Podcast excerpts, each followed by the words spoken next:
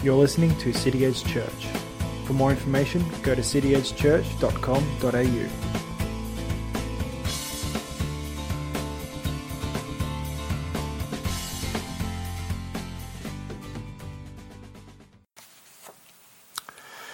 Good morning and welcome to City Edge's Sunday message for Sunday, the 29th of March 2020. As I was preparing this message, it was a lovely beautiful warm day outside. The sun was shining, the birds were chirping, uh, the, the, gentle breeze was blowing, and uh, it was one of those days where you relax, stretch out, enjoy the warmth, and enjoy. All is well with the world, except it isn't. The lack of traffic noise reminds me that we're all in lockdown. We're all self isolating we're social distancing.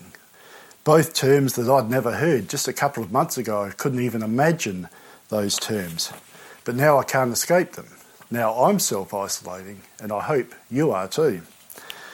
My biggest fear now is not that I'll catch the virus, my biggest fear is that I'll go stir crazy from being stuck inside all day, every day. But at least I've got a large enough home to be able to move around in and to get some space in spare a thought for those students who are living in shared accommodation or uh, people renting a, a studio apartment where they just have no escape. They're confined to their room. It must feel like solitary confinement for them. Spare a thought and a prayer for those who can't self isolate. Our essential services, the ones that are on the front lines of the battle against this virus and uh, care for people. Doctors, nurses, hospital staff, AMBOs, police, various others that, uh, that have no choice but to work through this crisis and uh, put themselves at risk as they do it. So, would you join me as we pray for them firstly? Lord, would you protect them? Protect them from catching the virus, protect them from getting run down and exhausted, protect them, Lord, from getting frustrated and angry, and protect them from frustrated and angry patients, Lord, that would lash out in their fear and their confusion. Protect them, Lord, we pray. And we pray for the safety of those who serve us by working in petrol stations and supermarkets and other stores that are essential services, other businesses that have to continue. We pray also for those in the supply chain, Lord. Would you protect them as well? Father, would you help those who have lost their jobs because of this crisis? Comfort them, give them hope, Lord, we pray now. We pray for doors to open up for them for employment and income in the near future.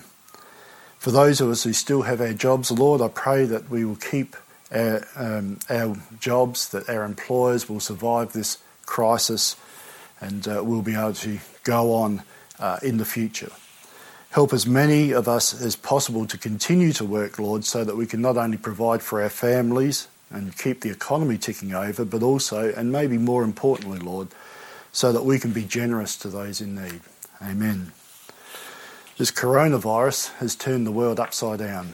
We've never seen anything like it before, and uh, pray God that we don't see anything like it again. But what's the source of this virus? I don't mean what is the physical source, where have the doctors and scientists traced it back to. But what is the spiritual source of this virus? Is it the devil's work or is it God's work? No doubt there's plenty of Christians who conclude that this must be the work of the devil. After all, the devil is our enemy. He is always at work to harm us in some way or another. The Bible tells us about the spiritual forces of evil that oppose Christians relentlessly. So it's not unreasonable to assume that this must be the devil's work it must surely be the devil's work because if it's God's work, if, if it's God's work, does that mean that God is not good? And if God is good, why would He send something so destructive to us? But I have a couple of problems with the idea that this is the devil's work. The first is that the devil's on a chain. The devil cannot do anything except what God has permitted him to do. The devil's not even in charge of his own activities. He can do nothing without seeking and gaining God's permission first. Not convinced? Read the first few chapters of Job. Job was a righteous man, and uh, the devil wanted to torment and afflict Job. But he could not touch Job unless God gave him permission to do so. And when God did grant the devil permission to touch Job and to afflict him, the devil could only do as much as the Lord would allow him to do, and not one scrap more could the devil do. And at the other end of the Bible, check out Revelation 20, where an angel chains the devil up for a thousand years and throws him into a pit. Do you imagine that if the devil was able to escape those chains, that he would do, wouldn't do so? When God puts a boundary on the devil, the devil can do nothing and nothing more. For the devil's not an autonomous being. He's not self governing. He is subject to whatever boundaries and restrictions God puts on him, and he can't do anything more and he can't do anything about it. But then that must mean that this virus is sent by God, or at least it's permitted by God. And I can almost hear people protesting, I can't believe in a God like that. Again, I would say, read your Bible. Read about the Hebrew people who end up in slavery in Egypt. Read about David's sin in 1 Chronicles 20 that led to a great plague that killed 70,000 men. See who it is that claims responsibility for that plague. Or read of the horrific siege of Jerusalem that led to the ensuing captivity of the people. Read about it in Lamentations, where it's so graphically and awfully portrayed. Now, all of these people were God's chosen people, His treasured possession, the Bible calls them, and they all suffered under His mighty hand. The Bible is full of examples of this sort of thing. Now, the current pandemic, of course, affects everyone, not just God's chosen people, not just Christians.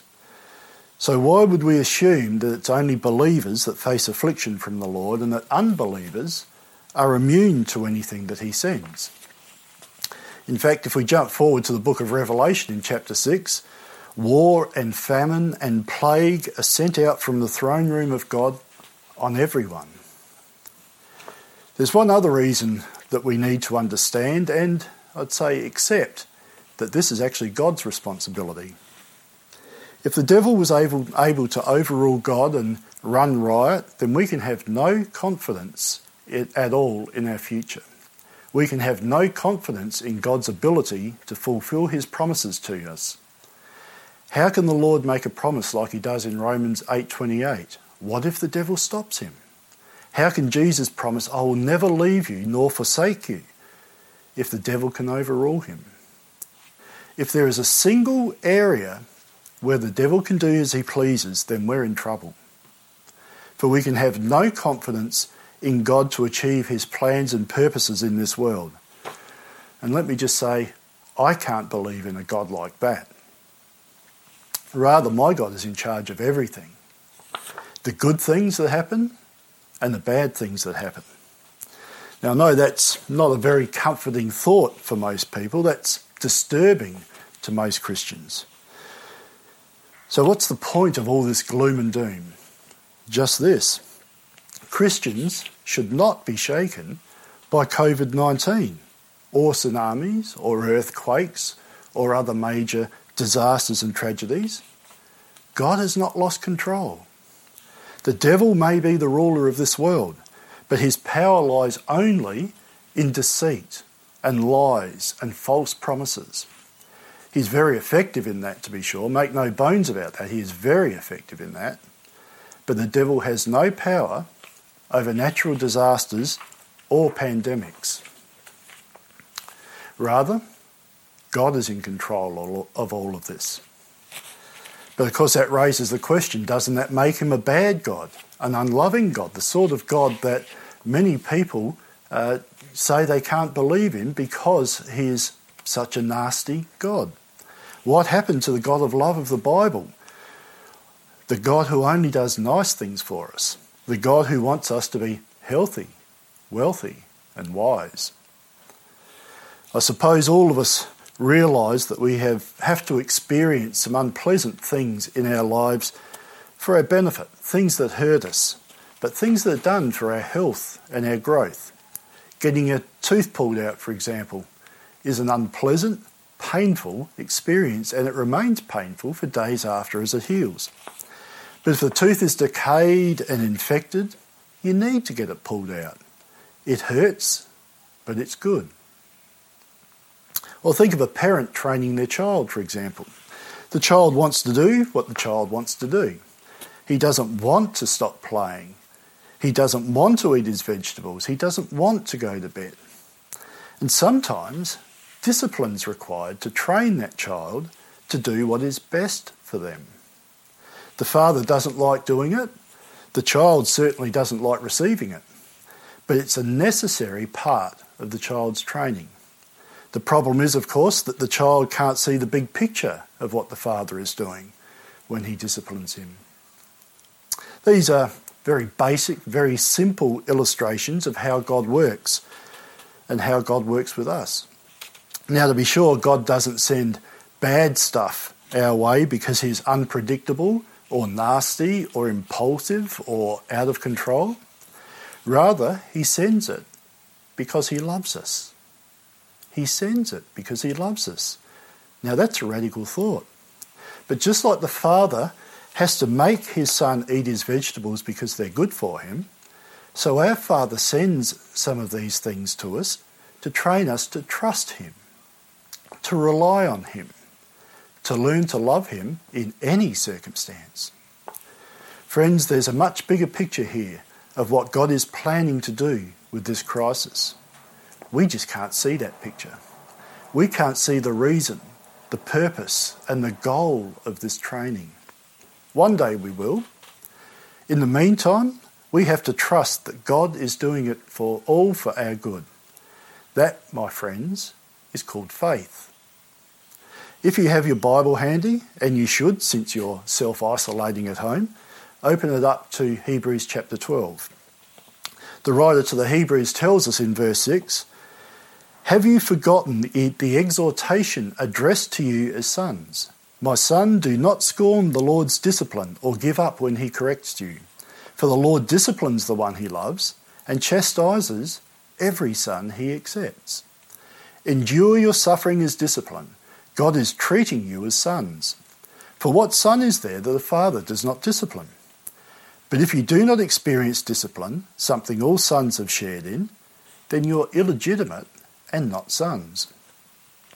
Besides, we have experienced discipline from our earthly fathers and we respected them. Shall we not submit ourselves all the more to the Father of spirits and receive life? For they disciplined us for a little while as seemed good to them, but he does so for our benefit, that we may share in his holiness. Now, all discipline seemed painful at the time, not joyful, but later it produces the fruit of peace and righteousness for those trained by it. Therefore, strengthen your listless hands and your weak knees, and make straight paths for your feet, so that what is lame may not be put out of joint, but be healed. Did you notice there in verses 9, 10, and 11 that God reveals at least one reason and three goals of his discipline? Firstly, discipline from God reveals that we are his sons and daughters. And then, secondly, discipline from God is designed to bring us life. That's important. It's not designed to harm us, but it's designed to give, bring us life. Thirdly, discipline from God prepares us to share in His holiness. Then, discipline from God produces the fruit of peace and righteousness later not straight away. And then finally, don't miss the fact that this discipline is for a little while, it's not forever. At least, it's not forever if you're a Christian. It's only for a time and it's all for a purpose. But if you're not a Christian, let me tell you, you have much more serious things to worry about than coronavirus. Friends, if you put your trust in Christ today, this is how you should be looking at this current disaster, as well as every other one that seems to happen completely at random. Will you come to the other end of this crisis with your trust in Him increased, deeper, more solid, more stable? Or will it rattle you? Will it make you question God? Will you question His faithfulness, His power, His control? Make no mistake, our God is in control. He hasn't taken his hands off the steering wheel. He hasn't turned his back on his people. He's not scrambling to work out a solution to this problem. God is in control. Therefore, strengthen your listless hands and your weak knees. Don't be frightened. Don't be anxious. Don't be worried. Our God reigns, and He is working things out precisely the way He wants to, for His glory and for our good. But it's hard to have hope when we're locked in our, ha- our own homes for fear of catching the virus. It's hard to have hope when we're bombarded with bad news reports of more people getting sick and dying every day. But in spite of this unprecedented crisis, and in fact, because of this unprecedented crisis, I have hope. I have hope for us as Christians. I have hope for us as a local church. And I have hope, exceeding hope, for the Church Universal. And you want to know why I have hope? Why I have exceeding hope? Because God is in control. And because the gospel thrives in adverse conditions. It always has and it always will. You only have to read the book of Acts to see that, or study church history, especially the first couple of centuries of it, or the Reformation period of the 16th century. The gospel thrives in adverse conditions. But the gospel usually begins to thrive through unlikely and unexpected and even insignificant events. For who has despised the day of small things, the Lord said through the prophet Zechariah. I'll give you an example of a seemingly small thing. In the late 19th century, Robert Bruce, a Scottish missionary to the Iranian Muslims, wrote home to his supporters I'm not reaping the harvest. I scarcely claim to be sowing the seed. I'm hardly ploughing the soil but I'm gathering out stones.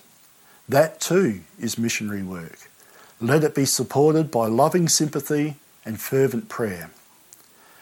Today, the fastest growing church in the world is in an un- most unlikely place, Iran.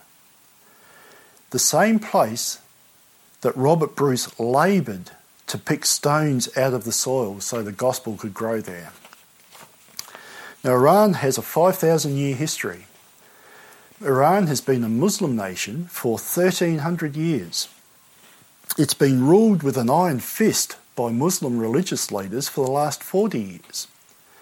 The laws of man would be replaced by the laws of Allah, that was the promise of these religious leaders 40 years ago. Any who reject Islam and convert to another religion could be, and quite often are, punished by death. 40 years ago, there were around 500 known Christians in Iran. Today, Iran has the fastest growing church in the world. Current estimates are somewhere around a million, um, possibly as many as three million. A friend was telling me just last week that there have been thousands converting to Christianity every day in Iran in recent years, all in a nation that would have no hesitation to execute them for conversion. How is it possible? Because God is in control and because the gospel thrives in adverse situations. It always has, it always will. Read history, read your Bible. Jesus said, Truly, truly, I say to you, unless a grain of wheat falls into the earth and dies, it remains alone. But if it dies, it bears much fruit. Whoever loses his life, whoever loves his life loses it, and whoever hates his life in this world will keep it for eternal life. Don't these Iranian Christians realize that they may die for turning to Christ? Of course they do. And many have already have. But Christians in Iran have discovered that there is a treasure worth dying for. Iran, interestingly, is also one of the hotspots of COVID 19.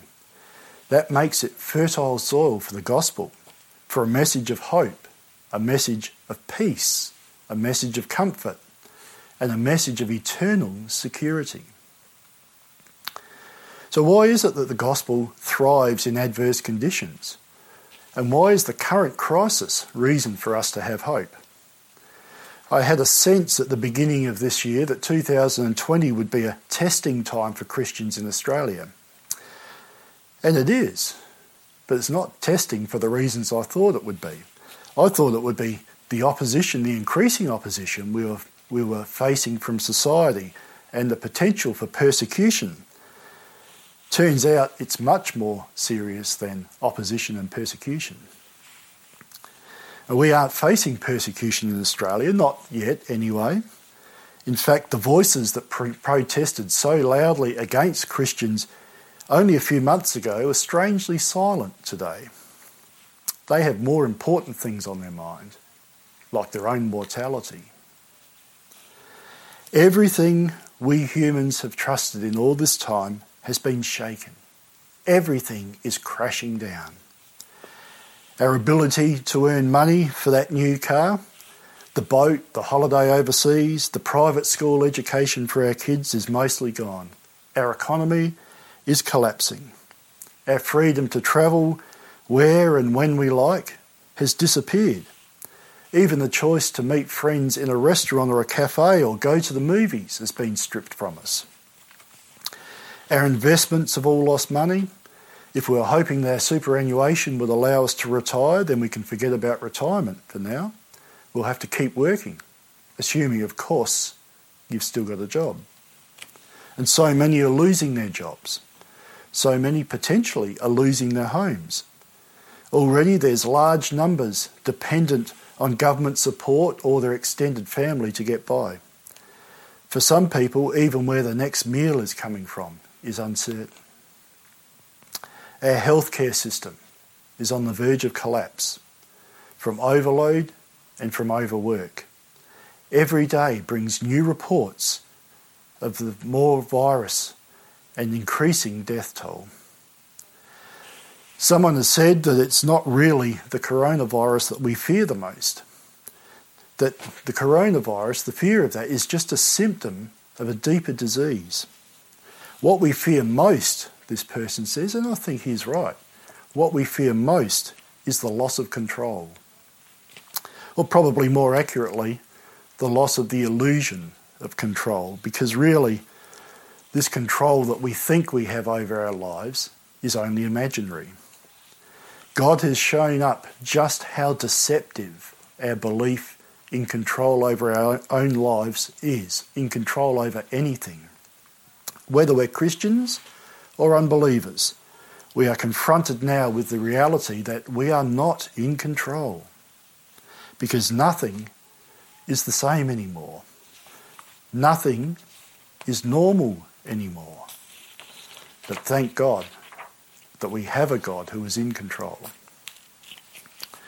This crisis is, in my estimation, providing fertile soil for the seed of the gospel to live. We've never seen the likes of this worldwide chaos. My friend who told me about the Iranian Christians also told me another interesting story. He had a man come to him during the week seeking answers. Now, this man had used meditation all his life to find peace. It was so helpful for him that he'd been teaching others meditation for the last 40 years. But he came to my friend and said, I've been teaching medication for, meditation for 40 years.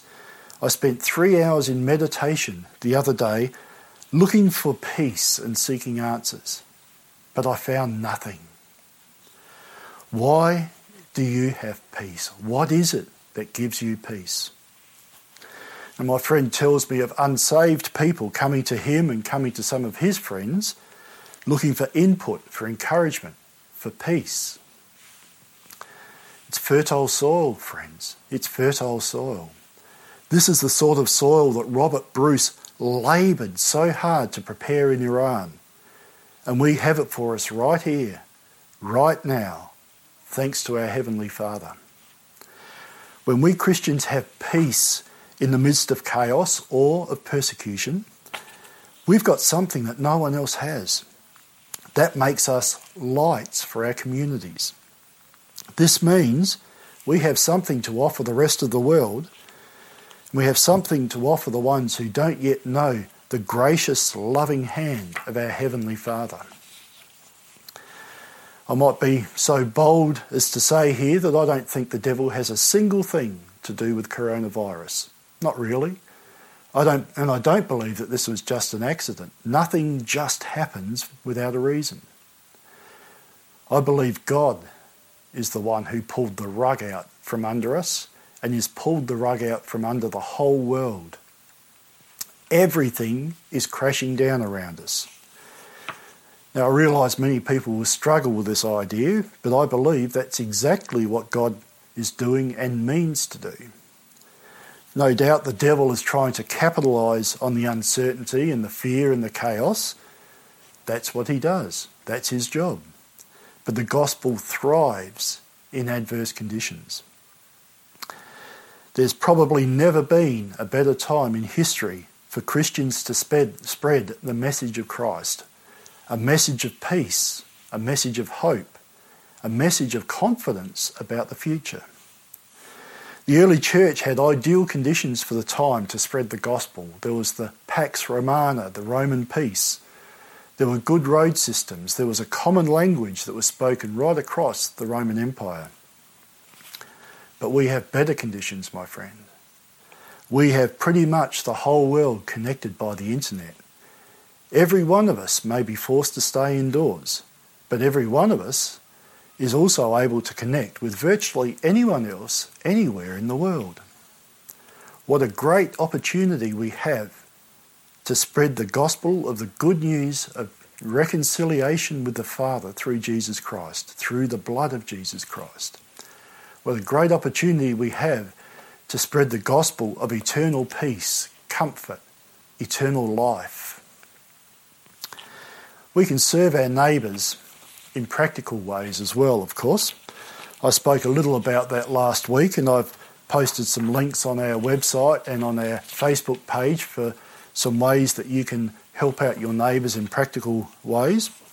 I'd encourage you to seriously consider how you can use this crisis to serve your neighbour, to encourage other believers, and to share the gospel with the rest of the world.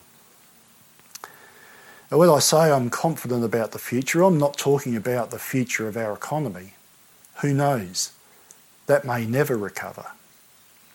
Now, I'm talking about confidence in God's care. I'm talking about confidence that those who are in God's hand will never fall out. I'm talking about confidence in a kingdom that can never be shaken. I hope you have the same confidence, fellow Christian. Where is your confidence? Where is your hope? If you've cast your anchor out onto the world, onto your job or your health or your wealth or your reputation, you have an anchor that cannot hold. Current events have shown us that graphically. In Luke's Gospel, Jesus told a story that's more relevant for us today than, than probably ever has been. It's the story about a rich man who is storing up his riches for himself so that one day he can kick back, relax, and enjoy his retirement, his good luck, his fortune. But it was stripped from him in one night. Where is your treasure now? Where is your wealth? Where is your security? If your treasure is not Jesus Christ, it is dust in the wind. The events of the last few months have rammed that home to us. If your treasure is not Jesus Christ, it is dust in the wind. Friends, there are a few unshakable truths that I hold to. God is in control. In good times and in bad times, God is in control. He is a loving Father who will only ever do what is best for his children. even when we don't understand what He is doing or why He's doing it. He is always faithful. He's proved Himself to be faithful to me for 30 odd years now, and I know I can continue to trust Him through this time, even though I don't understand why He's doing this and what His purpose is. God is always worthy of worship. Job, in the midst of his misery, arose and tore his robe and shaved his head and fell on the ground and worshipped. He said, Naked I came from my mother's womb, and naked I shall return. The Lord gave, and the Lord has taken away. Blessed be the name of the Lord. Another unshakable truth is that Christians have no need to fear because nothing can separate us from the love of Christ. Neither death, nor life, nor virus, nor angels, nor rulers, nor anything else can separate us from His love. You are safe. You are eternally safe. And Christ died to reconcile people to this faithful and loving Father and his offer of rescue is available to anyone. It matters not who you are, where you live, what you have done. What matters is that you believe. His offer is for whoever would believe. It says in Isaiah that the Lord has bared his holy arm in the sight of all the nations, and all the ends of the earth shall see the Lord's salvation. I believe the Lord has bared his arm now to show his salvation to the ends of the earth. If you have not put your trust in Jesus Christ before this time, this crisis should be a wake up call to you. It should make you realize that you have nothing that you can rely on in this world. You have nothing solid in this world to stake your security on. If that describes you, I invite you to put your trust in Jesus Christ today, right now. Come to Him as you are. Frightened, confused, ashamed, guilty, it doesn't matter. Come to Him as you are, for He will turn away none who come to Him. Let's pray.